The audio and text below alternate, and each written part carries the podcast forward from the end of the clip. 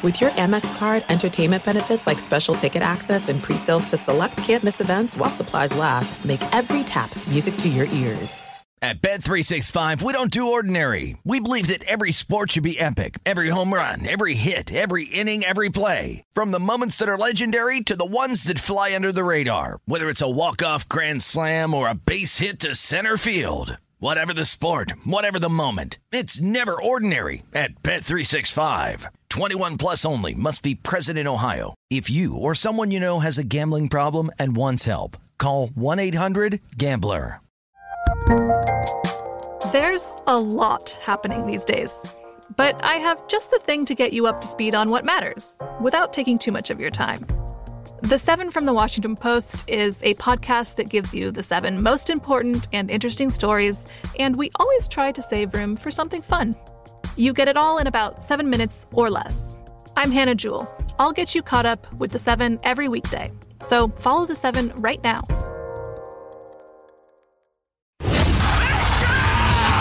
This is The Lombardi Line with Michael Lombardi and Patrick Maher on VSiN.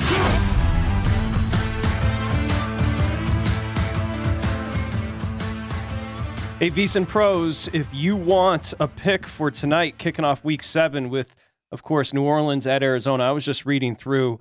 Uh, we've got a bunch, of, a bunch of great picks over at V S I N dot com for VSiN pros, not just on the side and total, but also props. So make sure you check that out. As we welcome you back, Lombardi Line, hope you're having a nice Thursday. He's Michael Lombardi. I'm Patrick Maher. This is VSiN, the Sports Betting Network. Uh, Michael, let's just pick up a conversation you and I were having during the break, because I do think this could play into the betting moving forward for some of these teams. I'm sure you saw it. You were talking about it during the break. It, apparently, the Packers are all in on Chase Claypool. They need a wide receiver, and the mm-hmm. rumors are the Packers are going to go hard for the Steelers wide receiver and Chase Claypool. What are you hearing? Well, I mean, I hear Claypool's available, and I'm sure there's going to be a lot of teams that are interested in his services, you know, and you say, why would the Steelers want to trade him? I don't know what's going on behind the scenes, but obviously there's an issue. They paid Deontay Johnson. They probably to say they're not going to play, they're not going to pay Claypool. His contract's not up until after next season. So, you know, will they, if he comes in and signs the tender and he goes out there in the market, they get a third round pick. Somebody offers him maybe a second this year. They take it. You know, this is the perfect time to do it if you want to do it. And I think the I think the Steelers need to collect assets. So, yeah, it makes sense that, that they would be available. I think Claypool's a good player. He can play in the slot. He can play outside. He, you know, he makes plays. He's got good hands. I don't know what's going on off the field, but he would certainly be an upgrade to the Packers at their receiving core. You know, I, I think there's there's going to be some movement, but it's got to be the right movement for teams because, you know, Green Bay – If, if this is Rodgers' last season, and I got to think the way his body language is and the way he feels, like he could quit at any moment. Now, I don't know what the language is in Rodgers' contract extension that he signed. Th- this is something that's really important. If he signed a contract where he has to pay back bonus money that he received if he retires, then he may not retire. But if, say, he didn't, and I don't know the answer to that question, then he doesn't have. Then he could retire and take all his money, which is what I think they probably did. That's my instinct. I'm not sure, but that's my instinct. So if that's the case, if you're Brian Gutekunst, the, the general manager, you, you almost have to go all in as you're at the end here now, because how many more second-round picks are you going to use to build around? They don't really work, right? Rodgers is here. His play is here. And every time you bring in young players, the gap between what Rodgers can do and the young player gets wider. We're seeing it this year. And you have a coach who doesn't diversify his portfolio, so he's running the same thing. So it's you're you're betwixt and between if you're if you're if you're Gutekunst. So you've got to do something now. You got to do something now, and you're going to overpay for it. You understand it because you're in this marketplace, but you got to salvage your season. It's also Rodgers who has that kind of gravitas, so he can say what he wants. But it's also those comments that he made to McAfee, where he said, you know, the offense needs to be simplified. He's also, everything's very purposeful from him, right? He knows what he's doing. He's letting Gutekunst and he's letting LaFleur know, go out and get me another weapon. Because he also said he hasn't clicked with the wide receivers quite yet. He's saying, I need weapons here. That's Rodgers through yeah. the media trying to orchestrate this. Well, I think anybody who watches Packers game, including Big Daddy, knows he needs somebody. He needs help. He, you know, think about where they once were when he was there. When they had, you know, all Antonio Freeman, they had, you know, all these great receivers around them. The tight, Jermichael Finley, the tight. Remember when they they had all that going? Now they've got two really good running backs that they can't utilize all the time. You know, I thought they would take Aaron Jones and play him more in the slot and have Dillon and kind of intertwine those. Obviously, they haven't done that. But to me, you know, they have really, really kind of the skill level of this football team has gone down. And when they let Adams go, I think if when you let Adams go, you can't really sit there and say, well, we could just keep doing the same thing we've done. Like, that doesn't work. Okay. I promise we'll get to the Giants. We will in a second, but I just want to follow up to see if any of these difference makers end up on another team. You know, I have to ask you about, I, I don't expect inside information, but there are reports the Panthers are looking potentially at trade offers for Shaq Thompson, the linebacker. We've heard the McCaffrey rumors. I don't know if you want to throw D J Moore in the mix. I mean, where no, do you stand right now? No, they just signed D J Moore. I, I mean, I think there's a group of players that I'm sure you can't touch on on the Panthers. And I'm sure if somebody comes to them with an unbelievable offer for McCaffrey, they might do it. But to me, the reason I say they can't do it is because who's going to come in with an unbelievable – if Buffalo says we'll give you our first-round pick, and you're Scott Federer, the general manager of the Panthers. Wait a minute. That's the, the Buffalo's pick's going to be somewhere between twenty-eight and thirty-two. Why would I do that? I, I'm getting, I'm not getting, qual, I'm not getting, a, you know, people here, they're going to give us a first round pick. Well, the first round pick has a name to it. Like, who is the name? Like, what am I getting at the bottom of the first that could replace what this guy does for my team today, tomorrow, and the next day? So I think that's a hard one to, I think that's a, he's hard to trade. Now, if a team like Houston wants to give you a first-round pick, and you know they're going to be picking in the top five or the top ten. Now that's something we got to do. But who's? Why would Houston do that, right? Why would they do that? So I, I think, to me, a lot of that is just predicated on who's available, and, you know, maybe some veteran comes to them. Like Shaq Thompson says, look, I want to go somewhere and win. We haven't won here, and I've been here five years. We haven't won. I need to get somewhere. I mean, they have the Chenault kid who they traded for, who they think can re- is going to be a good player. They obviously want to get him going, so they traded. Robbie Anderson was on the dar- was on the trade list before the blow-up happened. To me, I, I think, why would they trade Burns or Brown? Those are the guys you got to build a team around. I, Bond just texted, good Lord, do not trade it first for Christian McCaffrey. I would agree. I wouldn't trade anything for McCaffrey, and it has nothing to do with his skill. He's never going to stay healthy. And running backs start to break down when they get to twenty-eight. Of course they do. Of course they do. Of course they do. But I think what you have to – but why would why would you do that? Like, why would a team do that? Like, I think, to me, we make all these trades, and, they, and, they, and they're good for they're good for business, and, and they look like, you know, they make sense. But the reality of it is is – it doesn't make sense for the team when you look at it. It's not baseball. You're not giving up two minor leaguers to win the pennant today.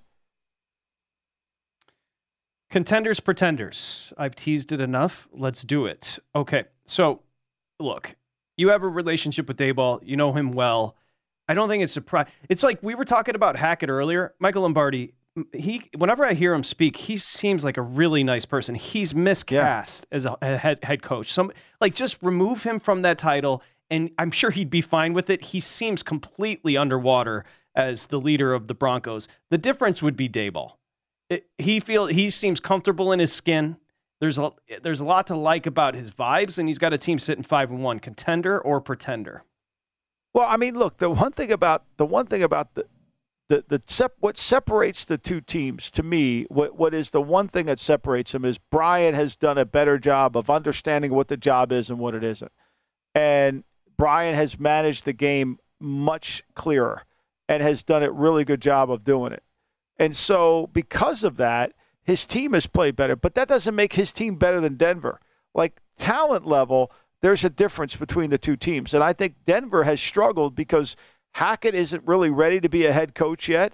I don't know anybody else on that staff that's really kind of carried it. You know, most of the time when you become a, a young head coach like Brian Daboll, even though he's not young, you got Martindale who's been a coordinator for a long, long time. That's not the case in Denver, right? That's not the case.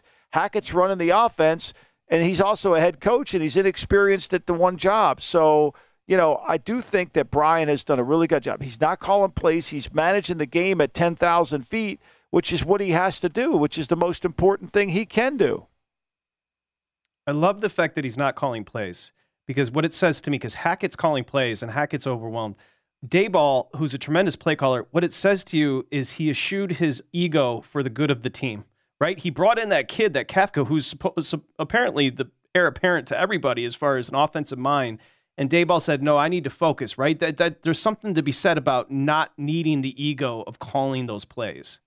Right, and, and and it takes you away. Like, the job is overwhelming for Nathaniel. Like, you're not this an elite play caller that somebody else can't do it. And besides, you can call the plays during the week. You can call them during the week. Here's what I want. You're on the headset. I mean, if I've heard Belichick on a headset say to Josh, stick a run in there a thousand times. Like, right, he didn't right, call right. the run, but he said stick a run in there. You know, he wants to run the ball because he understands the situation. Like, that's what I'm looking for for a head coach. I mean, this whole notion that we have this guy who's, like, he's designing these un- – the play sheet. The reason he's looking at the play sheet is because that stuff gets put up on a board, and these are the five things we want to run when we're in this situation, right? It isn't like he's just looking around for something to call. They've already scripted it based on – those play sheets are done by situations, so why not let somebody take a step back and you watch the game and say, hey – you know, why don't we run this? And next time we get the ball, I think we should get to this. You're seeing the game better. Building something good may not necessarily be a contender at five and one with the Giants, but let the fans believe. They're at two and four Jacksonville this weekend. Have you looked at the number? If not, take a stab at it.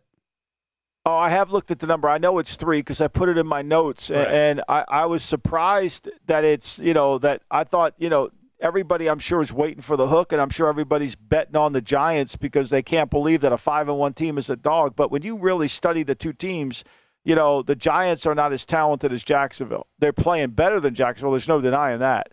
But Jacksonville has played two games at home this year. One, they just turned it over, and they refused to run the ball against the Houston Texans, who played cover two against them and said dared them to run, and they didn't do it. They wanted to run all their trickery and went for it on fourth down, turned the ball over in the red zone. The other game against the Colts, they dominated and won the game. Indianapolis's defense over the last couple of weeks have not played. Um, excuse me, Jacksonville's defense has not played well over the last couple of weeks. No, they're going to have to stop the run. They got to win the game up front and and force the Giants to kind of play outside of their comfort zone, which, give them credit, they have done a great job of not doing. They have stayed true to their team, even though when they get behind in a game, you know, they're down seventeen to three to the Packers. They they didn't blink. If you're waiting for the hook with Jacksonville Lane three hosting the five and one Giants, even the books ain't that com- shade to the favorites, it's one ten.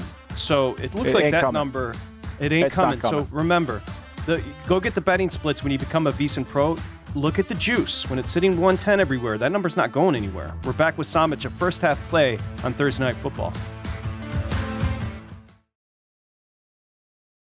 At Bet three sixty-five, we don't do ordinary. We believe that every sport should be epic. Every home run, every hit, every inning, every play. From the moments that are legendary to the ones that fly under the radar. See for yourself when you sign up today and get one hundred fifty dollars in bonus bets when you bet just five dollars. Whatever the sport, whatever the moment, it's never ordinary at Bet three sixty-five. twenty-one plus only. Must be present in Ohio. If you or someone you know has a gambling problem and wants help, call one eight hundred gambler. Terms and conditions apply.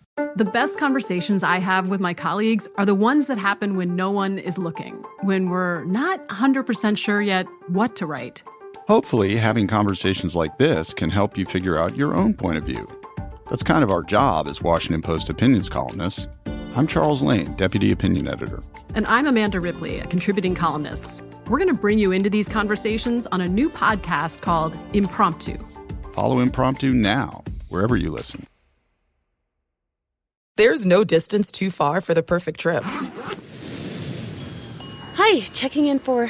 Or the perfect table. Hey, where are you? Coming! And when you get access to Resi Priority Notify with your Amex Platinum card... Hey, this looks amazing. I'm so glad you made it. And travel benefits at fine hotels and resorts booked through Amex Travel. It's worth the trip. That's the powerful backing of American Express. Terms apply. Learn more at americanexpress.com slash with Amex. You're listening to The Lombardi Line on VSiN, featuring former N F L executive Michael Lombardi. Now, once again, here's Patrick Maher. Okay, of course, the Lombardi Line is brought to you by BetMGM. BetMGM, the king of sportsbooks. Visit bet M G M dot com or download the BetMGM app. If you're in Vegas, stop by any M G M property. Bring your state-issued I D. You're ready to bet within minutes. It's great. King of sportsbooks. Remember, they've got that first touchdown scorer prop tonight as well. It is one eight hundred gambler if you have an issue, twenty-one years or older, bet M G M dot com. Okay, we're back. Got a loaded forty-five minutes here. Michael Lombardi there in Ocean City, New Jersey. It's a beautiful fall day. It's going to be a great fall weekend. Good weather essentially across the country. I'm Patrick Maher live in Los Angeles. It's hot here. We head to Florida and bring in professional handicapper Mike Somich, racing dudes dot com. He's got a first half play. Let's hold off on that tonight. Of course, you've got New Orleans at Arizona, two and a half on the number. Let's start with your pro tip. I think that's an interesting place to start. And your pro tip uh, today is handicapping the head official. Go ahead, Mike.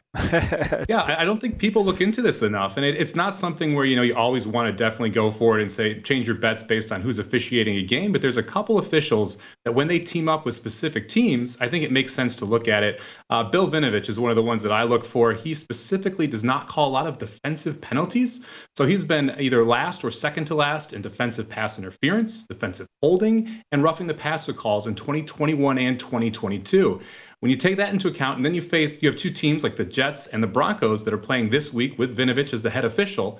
They're tied for second in pass interference penalties. And what do all three of those penalties have in common? They give the offense automatic first downs. And so when you take away these automatic first downs and you have officials that are not calling defensive penalties specifically, it leans toward the under. And that's what we've seen with, with uh, Vin Vinovich since two thousand sixteen. He's sixty-two percent on the underside. Now, I, I don't play trends blindly, but when you have two teams like this, that it really favors not having defensive penalties called, I, I like to lean toward the under. So I already put in an under. Uh, the game opened at uh, at thirty-nine and a half, I believe, once it was announced, or once people believed Wilson would not play. Right now, the first half, there's some nineteen and a half unders out there that I'd still take. Uh, anything under thirty-eight and a half, I'm still playing the under on this game. How about John Hussey? Because I think John Hussey, to me, you know, he's one of those guys that when I see Hussey, I always go right to the home team. sixty-four fifty-one for the home team, fifty-five percent. You know, and, and I think you got to look at that. And then I, I I agree with you. I think you got to try to stay away from guys like Sean Hockley that, that lead the league in penalties called, or my man Scott Novak, who's convinced, and I'm sure he is convinced, that people are coming to watch him referee games. And so I'm always a little nervous. I'm with you, Mike. I'm always a little nervous when I, you know, like when I'm seeing, like we got Scott Novak, I think, on Monday Night Football. Yep. No, we have Brad Allen. Now, Brad Allen doesn't call anything. Brad Allen's pretty good. But Scott Novak, I think we have him on the Monday game. Yep, we do. We have Monday night. We have him Monday night. I thought he was on a national T V game. He's going to be just delighted to be out there. He'll be calling everything you can get your hands on. So be careful. And Miami had ten penalties last week in the game. You know, it, and it's hard to handicap when they call things that there's no consistency within the calls. Yeah, the, there's definitely more variance when you have more penalties because you don't know when those flags are going to come out and if they're going to be at key points in the games. I loved your comment around specifically looking for referees who seem to favor the home team. When you get those referees in prime time, that edge seems to be even more drastic. Uh, so I, yep. I, I I think you got to pay attention to who's refereeing games if you're trying to really find some profitable ways. Now, again, it's not something where every week you're going to find one game and you're going to specifically stay away from referees because of this or games because of this. But it definitely can aid your handicap when you're able to find things that line up well. I, I agree, and I think like last week Philly had Hussey, and and I liked Philly with Hussey in the game because it was a national T V game. They were going to let him play, and I don't think he was going to get in the way. And I liked Philly anyway, but to me it was just the cherry on top to put it over the edge a little bit. And I think to me that you can't, like you just said, you can't just blindly say, well, Scott Novak's going to screw the mess up the home team or favor the visiting team. He's going to call them on both sides. I like to stay away from a Novak game as much as possible, but, you know, I, I think that's just part of the handicap. Yeah, it, betting is about tendencies and trends, and officials are human beings, Mike, so they have tendencies. Some of them like to be in primetime on T V a little bit more. That's just the way they are wired. Uh, that's the way it goes. Okay. As Michael always says, a couple of them just like to make the game about them. Okay. Uh, we've talked about this number dropping on the total tonight with New Orleans at Arizona, forty-three and a half full game. You're going to go first half on the under tonight, Mike. Yeah, I like the under in the first half. A lot is being made about how you've seen Arizona really struggle in the first half. Uh, three points in the first quarter, twenty-nine overall in the first half so far, six games into the year. No one's really talking about New Orleans, uh, who's only scored seven points in four of the six first halves. Uh, so they also struggle here in the first half. Additionally, we're not really sure who's going to be starting at quarterback yet tonight. You've got multiple back injuries for both Dalton and for Winston. So that's a little bit of an issue for me as well. I just don't like this Arizona offense at all during the first half. I think that, you know, you got Hopkins coming back, which should help them, but they're losing Marquise Brown. So that that's a downgrade there. It's one of those spots where I'm not that worried that anyone's going to put up points in the first half. I don't really like either side in this spot. I lean toward the three with New Orleans, but it's tough to trust them right now. And it's tough to trust this, this Cardinals team at home. I do think I'm going to watch this for an in-game perspective as well. So I'll take that first half under, um, and then I'll look at in-game. I'll look to see if, if specifically New Orleans gets ups or up early. I am interested in Arizona trying to come back and make it close later in the game. Cliff Kingsbury really struggling when he's scripting plays, but when Kyler starts to play backyard football, they seem to move it, and I think that will also help having Nuke back in the lineup for Kyler. So if Arizona gets down, I'm interested in playing them plus the points uh, in-game as well. And, and add the layer, too, that Thursday night, you know, Thursday, they're playing Thursday. The New Orleans defense had to play a lot of plays last week against Cincinnati, chase, chase all over the field. To me, there's going to be a, a sense of, because their depth is really challenged because of all the injuries, there's going to be an, a, an element of exhaustion in that fourth quarter. If this game's close, like you're mentioning, you know, it is going to favor Arizona to come back because they should be the fresher team. I know they were in Seattle. They had to travel home. But to me, they're not chasing. They're not chasing Simmons around. Yeah, they should definitely be. I mean, fresher on Murray around. I'm sorry, I, I don't know where I got Simmons. They're not chasing Murray around. I'm sorry. They should definitely be, be fresher on the defensive side of the football. You're missing Lattimore on, on New Orleans as well, which again should help out Hopkins. Uh, his total, I think you mentioned Patrick the last segment, was sixty-one and a half. I wouldn't be shocked if he gets twelve to fifteen targets tonight. Um, it's one of those where the, the, you know the over is juiced because it's a primetime game and a major player, but I would still tend to lean over for it. Um, I think Ertz might have a, a decent game as well. I looked at Ertz anytime touchdown for the Cardinals as well. That one might be one I'm interested in playing in-game if you're able to get that type of market, because I don't think they put up a ton of points early, but if they're playing comeback mode and they're scrambling late, I think I think Ertz has a shot at getting a late touchdown. Great point on the Cardinals, because if you think about what happened, Michael, with Vegas, where Kingsbury threw out the script and Murray just made everything happen in that second half and fourth quarter. Last week in Seattle, that game was nip and tuck the whole entire way. Murray seemed disinterested, and they were married to yeah. Kingsbury's script. So uh, that's it's a good point. And there, he kept right, turning down points. I mean, if he takes the six, if he takes the nine points, you know, it's it's what, a nineteen eighteen game. I mean, you know, like he's right there in the game. All he's got to do is make a play here, make a play. Of course, he turns it over too. They're going to drive, and he doesn't have the ball in two. You know, he's carrying the ball loosely. I mean, for all we want to. Kingsbury kind of has become the deodorant for all the sins of Murray. Murray's is playing just as bad as Kingsbury's calling the game. There you go. The Seahawks have been that team, or one of those teams, at three and three. They're tied for first in that brutal division, which is classic. They're at the Chargers. You got six. I'm seeing mostly five and a half on the board here. Yeah, I'd still take it at five and a half if I can get it there. Um, I, I would.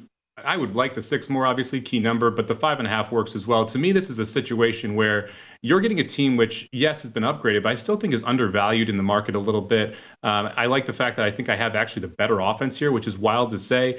And you have a defense that held Arizona to just nine points last week. They seem to be improving a little bit. But to me, the key here is that you have the Chargers offensive line, which is just being decimated by injuries. They were onto their third center at one point on Monday night's game.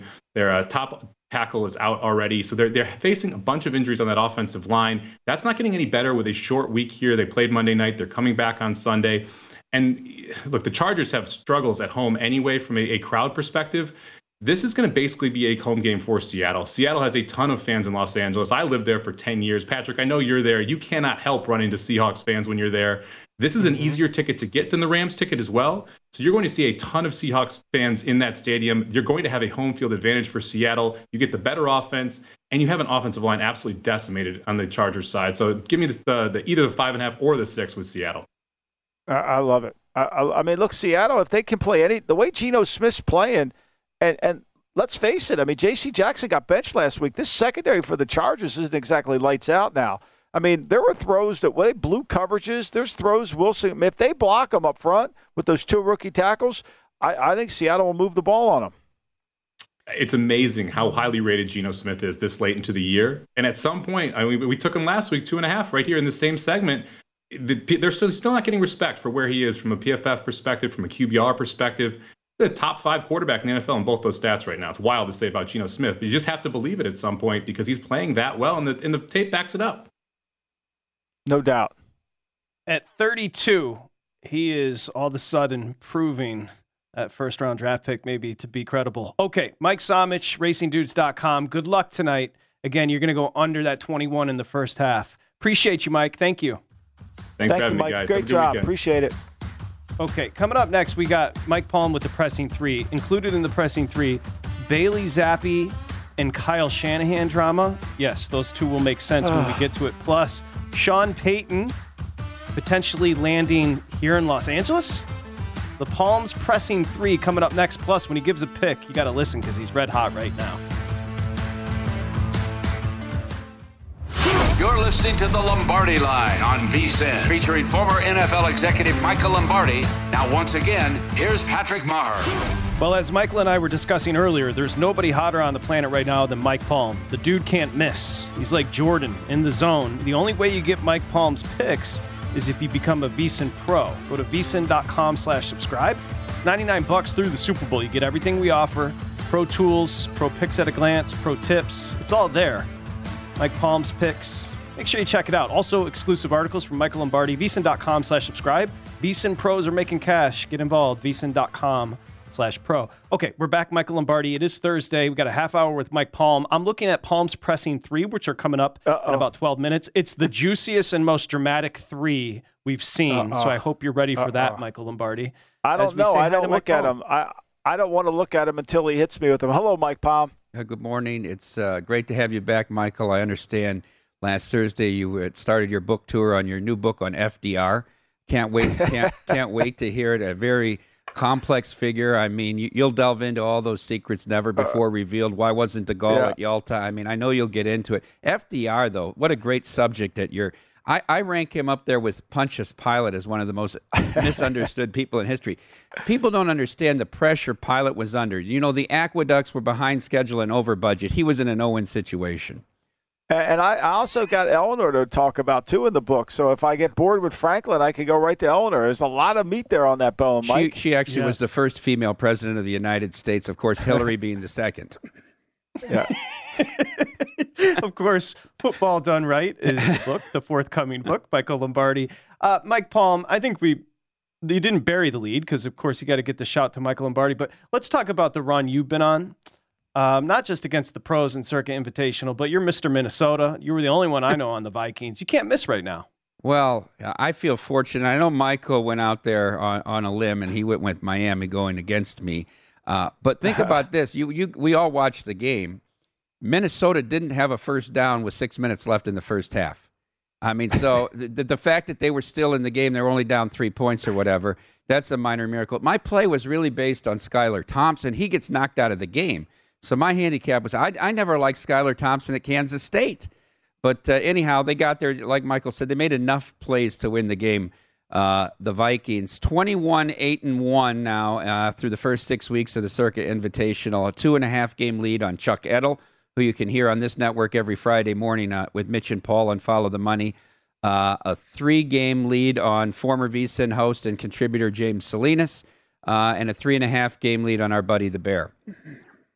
I love it. I love it, Mike. And, uh, you know what I want to know from you is you're so busy. You're doing all these things at Circa. You're running that. What's your process? Like I, I see and I admire this, that you span into the college globe as well, and you don't strictly just stay on the pro. What's your process in terms of picking the games? One of the things I feel like I make the, the biggest mistake is what games do I pick to promote and put out there? I would love to know how you go about that. I actually lean more college, Michael, because I think the pro number is it's so liquid and so sharp that it's it's tough to beat. Because remember, this isn't one of these where we put out the number on Thursday and you pick on Saturday afternoon.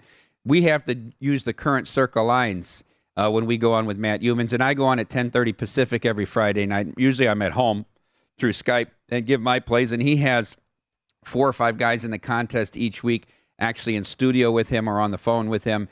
And then he goes through everybody's picks. Look, Michael, I make my own number like you do. You know, you have your two point five seven, and you know, obviously it wouldn't be a play tonight at two and a half. I try to make my own number. Um, I feel this like I think I've won three times with Tennessee in college this year already, and I just I don't I don't even still think that that the public has caught up to how good this team is. I see a look-ahead line against Georgia. They're getting eleven and a half. I think that's ludicrous. Uh, the game I lost this week, I lost by a half point. I would have actually pushed to the, the closing line was the Illinois total against Minnesota, and I thought DeVito wasn't going to be playing. That was the talk, the Illinois quarterback. That's why I played the game under. He plays. He played terrific. They win easily as a six and a half point dog, and it goes over the number on Friday by half a point, pushes the closing number. The pros, I tell you what helps me with the pros. So they have me doing the the, the N F L Sunday Pro Game podcast with Danny Burke here. Uh, and I, I tape it at noon today, my time, just a little bit after I get off with you guys. And talking through every game with Danny actually helps me land on one or two pro plays uh, each week. So that that's contributed to my success, which usually on an average week I'm picking three college and two pros. Um, maybe it's three two the other way or four one college, but that's sort of my breakdown. And you can find those podcasts along with G M Shuffle, V S I N dot com. Of course, the N F L podcast, the college football podcast, Michael Lombardi's G M Shuffle over at V S I N dot com. Do you get, like, for consistent bettors, it's one of two things. One, when you, you're on a losing streak, sometimes it's kitchen sink. You don't care. You're just throwing cash trying to catch up. But oftentimes when you get on a winning streak like you are, some bettors tighten up. Are you seeing the number? Is it jumping out at you, or do you start to tighten up a little bit here? No, I, I don't. I actually press when I'm when I'm on a good roll, and when I'm when when I'm struggling, I, I decrease the size of the bets. Right, I, I go down because I don't want to give it away during those those runs. It's a lot about money yeah. management. But once you know, once you can get up one hundred K or whatever in a certain run, then you can really start pressing. To me, I I manage the money like this. I'll start out with five hundred or one thousand. When you can get that number up to about twenty, that's when you can really start hitting the accelerator on it. And then when I get to one hundred, take eighty out and start over, right? So you're never losing more right. than the twenty back, and you get back to those base five hundred and one thousand dollar bets. When you're up one hundred, then the base sort of becomes like three thousand, right? And then and a lot of this is soccer, too. You have to understand that. By the way, no goal in the first twenty-four at the Emirates today. People don't realize this no goal in the first so many minutes. Michael, I'm serious about this now. This could be your pro tip. You know, a major injury or a drone or something like that, that doesn't stop the clock in soccer. You might have a drone three minutes in. You cash your no goal in the first twenty-six. I mean, they delay the game for an hour. This is now a reality in soccer. It's it's amazing how you uh, – that that's what mar- I marvel at. I, I really do. I marvel at your ability to span the globe, soccer, college. For me, I'm just focused on those fourteen to sixteen games every Sunday, and I'm I struggle to, to do that at times. And, you know, sometimes you get a bad break. But but for the most part, I, I have a hard time figuring all the data out on just those fourteen games and all these other games. You know what else I try to do, Michael, and this is from a betting perspective with the contest plays. I try to pick one game in each window. So one game in the nine a.m. Pacific window on Saturday, one yeah. in the twelve thirty, one in the evening, and then split up the play between the ten a.m. and the one thirty p.m. Because that game I bet, I want to pay attention for in-game opportunities. Mm-hmm. It's hard in the N F L, a little better now that buys come in, but you got eight, nine games going in that one p.m. Eastern window. How can you possibly watch all of them? You can maybe watch two or three, but I tend to want to focus on one or two. Right. I, yeah, I, biggest, I like that. Yeah, I think sometimes totally. when you do that, I think when you do that, when you have too many games going on, you don't even understand if you win the bet or lost the bet. You don't even understand it. Absolutely. Pro tip right there, and a professional bettor taught me this really early on. If you are in-game betting, if you're live betting, focus on one game. Hopefully a game that you can watch, but Mike Palm, you can spread yourself out too thin. You can get in trouble really quick if you're live betting across the board because you're not focusing on those games. You don't have a feel for it. You don't even, you miss the injury. You miss what's happening with the Correct. game. You you don't, you might not know what is the reason they punted. Is the reason they punted that they're they're ineffective running the ball, or is it because they got a yep. offensive holding penalty? What What's the reason that they do or don't have the points that they have at that point in the game? Yep. Got to have a feel for it. A hundred percent. Uh, speaking of a feel, does it feel right tonight where we're sitting? You're two and a half at Circa, forty-three and a half on the total. Does that number with New Orleans, Arizona lane, it feel right to you? Yeah, I, I kind of, I made this game three. So we're kind of getting there. That early money came in on New Orleans. It went down to one and a half. Uh, you could have got in on one and a half. I think most places will end up three. I think both quarterbacks for the Saints are banged up a little bit. I'm with Michael. They're, they were much more pressed in that game against uh, Cincinnati and, and on the short week come out of it in worse shape than the Cardinals do. The Cardinals are baffling. Uh, the, the, this team just doesn't really have any answers where to go with the ball. And it's an interesting debate of who's more responsible. Is it Kyler Murray or Cliff Kingsbury? What did the yeah. Bidwell family see in Cliff Kingsbury in six years in Lubbock? His best finish in six years in Lubbock was tied for fifth. I, I, what what what do you get out of that? Say, this guy would be a great pro coach. It's like Otani. Well, he's pitching and yeah. he's hitting. They're twenty games below five hundred. The, the name yeah. of the game in the team sport is winning. Yeah, I, I agree, Mike. I mean, look, and, and the one thing you know for sure, you know, this is work work backwards, right? You know in the National Football League that defense, as much as we talk about how great offensive and the greatest, defense wins. And Cliff never had a good defense ever. ever at Texas Tech. Like, he's never been able to incorporate a great defense within the system of offense that he's run. So, like, why would you do that? Because you're a fan and you're hiring like a fan. That's ultimately the only way you can explain what the Bidwell family did. They, they think like fans. They don't think like executives. They're not thinking it through with their decision-making. And even if he's not coaching the defensive side of the ball, how does he hire coordinators, or how does he as an offensive coach learn to play, as you call it, Michael, complementary football? He, he, they don't. None of that. That's a lost art in the N F L. Really, that's that, that's what's happened. Is and Brian Daboll's winning games playing complementary football, but nobody wants to talk about it. They think he's got some magical formula. He's just being smart. He's not doing things he can't do. It's not complicated. Also, at Tech, at Tech, Kingsbury's teams got worse and worse every year. His best year was his first year at Tech with Tuber. I think it was Tuberville's recruits. Next, you wait for it. Palms pressing three. It's dramatic this week. It's next.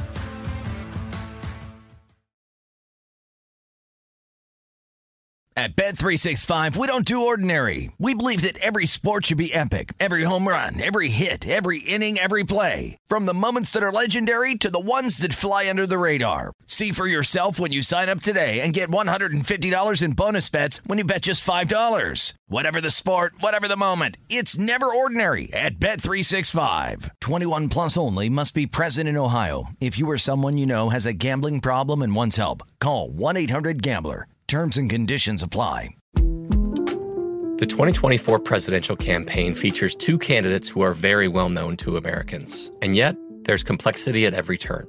Criminal trials for one of those candidates. Young voters who are angry. The Campaign Moment podcast from the Washington Post gives you what matters. I'm Aaron Blake, and I'm covering my tenth election cycle. My colleagues and I have insights that you won't find anywhere else. So follow the Campaign Moment right now, wherever you're listening. This is it. We've got an Amex Platinum Pro on our hands, ladies and gentlemen. We haven't seen anyone relax like this before in the Centurion Lounge. Is he connecting to complimentary Wi-Fi? Oh, my. Look at that. He is. And you will not believe where he's going next. The Amex dedicated card member entrance for the win. Unbelievable. When you get travel perks with Amex Platinum, you're part of the action. That's the powerful backing of American Express. Terms apply. Learn more at americanexpress.com slash with Amex. You're listening to The Lombardi Line on VSiN, featuring former N F L executive Michael Lombardi. Now, once again, here's Patrick Maher. Okay, BetMGM Rewards is sports betting's premier loyalty program, including exclusive offers, incredible experiences, and valuable perks. So you know how it works. You go to bet M G M dot com or download the app. You place a bet. You get points. You can use those points for free bets, also for travel, dining, shows, anything you want. It's an awesome loyalty program over at BetMGM. King of Sportsbooks, twenty-one years or older. If you have a gambling problem, it's one eight hundred gambler. Okay, Michael Lombardi there. I'm Patrick Maher. Of course, Mike Palm, Thursdays here on the Lombardi Line, live from Circa Sports. It, here's what we have a, I guess you could call it like a Bermuda Triangle of uh, drama with number three on your list. So definitely save that one for last. Uh, Zappy, Shanahan, and Jones. I'll just tease you. But, Mike, you can start with Palms pressing three and number one. Go for it. Hence why I put it third, Patrick. All right, let's start out with uh, number one, Michael. There's been an epidemic right. this year in the N F L of delay of game penalties that either aren't called or are being called two seconds or three seconds after the play clock hits zero. Why don't defensive coordinators coach their linemen to come across the neutral zone as soon as the play clock hits zero, putting the onus on the officials to make the delay of game call, or at the very least, getting a jump on the snap? Well, I think part of the problem is defensive linemen are looking at the ball. You're teaching them to look at the football. Now you're teaching them to look at the play clock. You can't teach them to do both, right? So, uh, and we are on delay. The game is live, and the delay is – I don't know what the delay is at the game. I do think that they are – they've said that they want to make it to where it gets to double zeros. We should, as T V audience, have the double zeros clock too, because it's only making the officials look bad. But to think that the defensive line is going to be able to look at the forty-five second clock and then come down and look at, at the ball and snap, they're going to get called for a penalty. So I, I don't think that's a good idea. I don't think that'll work. I do think there's too many times, especially after a touchdown, where they start that twenty-five second clock too fast. We've seen it happen on too many two-point conversions, and I think that they're not allowing people to understand when they started the clock. And you see the coaches always on the sideline putting their head up like they want to reset the twenty-five, when sometimes they do and sometimes they don't. I do think that has to get cleaned up. And I think it starts with having the same clock on television that we see at the game. Are you satisfied with the answer, Mike Paul? Well, it's a very strong answer. I, I, in my mind, I think the safety, although if there's motion, some of these teams don't use any motion, but the, the safety is the one that could look at the, the, the game clock. I understand your concern with what they're trained to do and what their focus is. All right, let's go to number two. Michael, there have been rumblings this week that Sean Payton would be interested in the Chargers job if it became available. But don't the Saints still own the rights to Sean Payton? Does he have yeah. full autonomy on where he goes when he comes back? How does this work? I don't think he does. So, first of all, he just can't leave his contract and then go out. Like, I don't think he, I think he has to go through an entire calendar year. And then I still think there's going to have to be some restitution paid to New Orleans. It won't be as dramatic as if he left a year and comes back. But I do think you're going to have to go through Mar- Ma- Mickey Loomis, because unless his contract reads that he is a free agent one year after he leaves the game, then it's all bets are off. I don't know if Don Yee put that in the contract. Don Yee also represents Sean Payton. But I would think living in Los Angeles, watching Justin Herbert and seeing how this Charger team kind of underachieves, Joe Lombardi, the offensive coordinator, worked for him in New Orleans, so he kind of knows what's going on there. This team should be better than it is. For whatever reason, it always seems to fall flat. They blame it on home field advantage, all that. I'm not buying that. I think some of the decision-making by the head coach and some of the ways that they put this team together don't always go hand in hand. So I do think there's going to be some restitution back to New Orleans. I'm not sure it's going to be a high draft pick because he sat out a full year. Do you, guys, th- think, do you, do you guys think Peyton's coaching somewhere next year, Paul? I do. I, I think he's too good, and he, he, he, if he can, will create an opportunity where he's got talent like the Chargers do to step in there and make an immediate difference. Michael, I thought it spoke volumes on Monday night about the end of the third quarter, and I'll take you to the end of the first quarter in the, the Cowboys-Eagles game. I thought the key play of the game was where they rushed up like they were going to snap the ball on fourth and one or fourth and fourth and four and get the offsides. I mean, even the dumb college teams know to do that. Yet at the end of the third quarter Monday night, neither Herbert uh, or Staley could figure out to do that to the Broncos. Then they go on fourth down and get stopped right away to start the fourth quarter. I, and, you know, and like, I don't understand it. If once you have a break in the action, what bothered me was when the, we, we then come back out, people are ready for fourth down. Mm-hmm. Like, I don't know what more we have to convince teams about fourth down. Like, you, you play Jacksonville this week, right? Like, you're going to spend Wednesday, Thursday, and Friday on fourth downs. You're going to spend – because he's going to go for it. And, and he never looks at his success ratio. What is his success?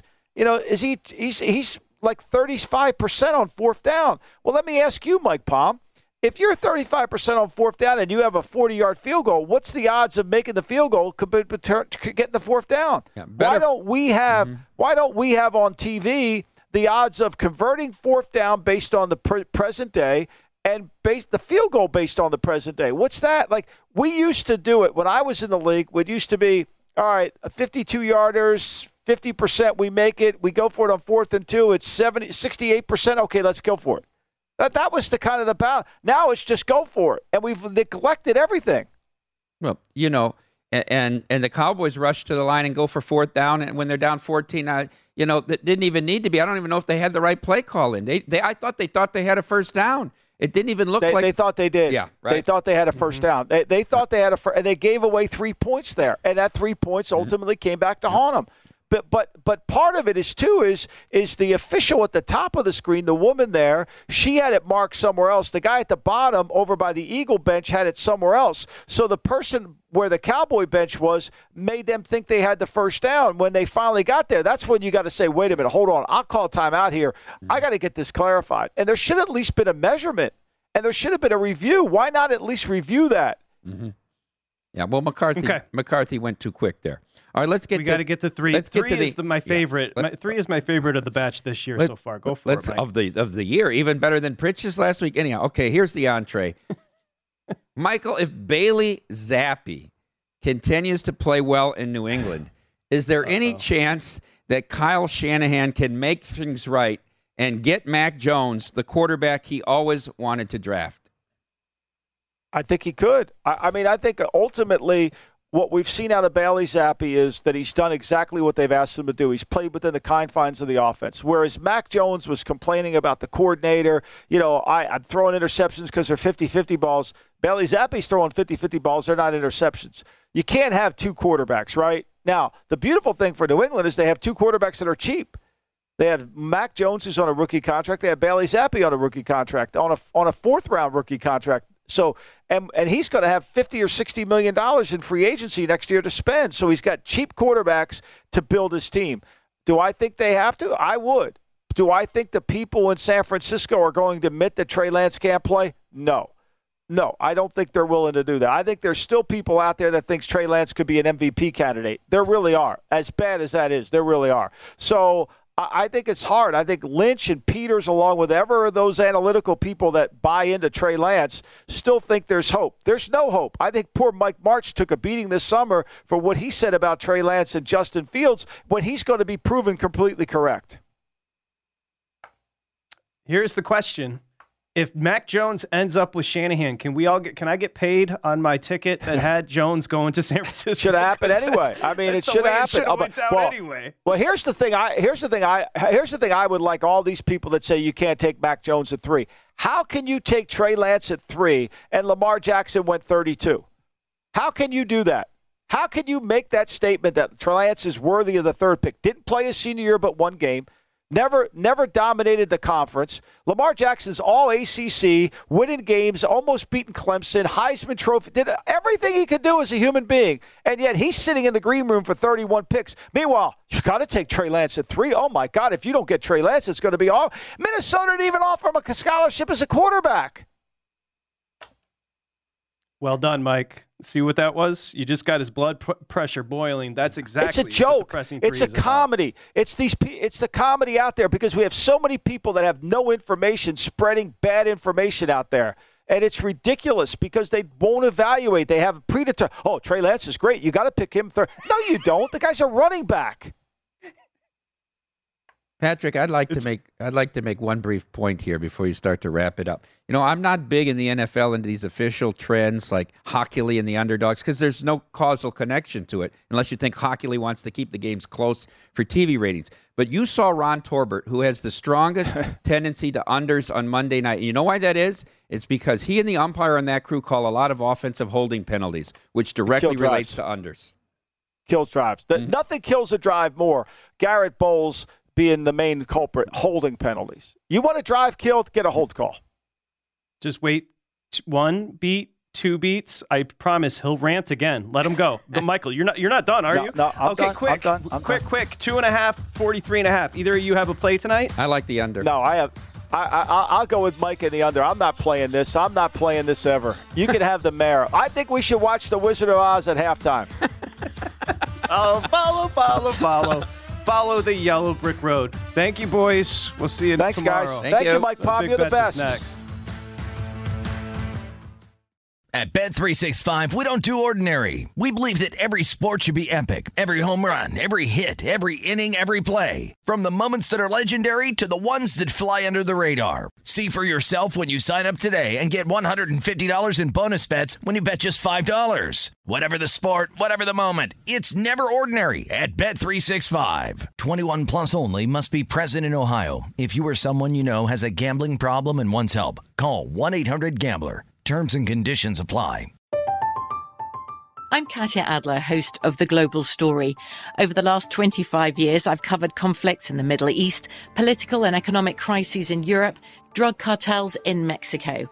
Now I'm covering the stories behind the news all over the world in conversation with those who break it. Join me Monday to Friday to find out what's happening, why, and what it all means. Follow The Global Story from the B B C wherever you listen to podcasts. Xfinity has free premium networks for everyone this month, no matter what kind of entertainment you love. Addicted to true crime? Catch killer cases and more spine-tingling shows on A and E Crime Central. Crave adventure? Explore Asian action movies on Hayah. Searching for something extreme? Check out skating, snowboarding, and more on Fuel T V Plus, the global home of action sports. And find crowd-pleasing bops on iHeartRadio's Hit Nation playlist. There's new free shows and movies to love every week. Say free this week in your Xfinity voice remote.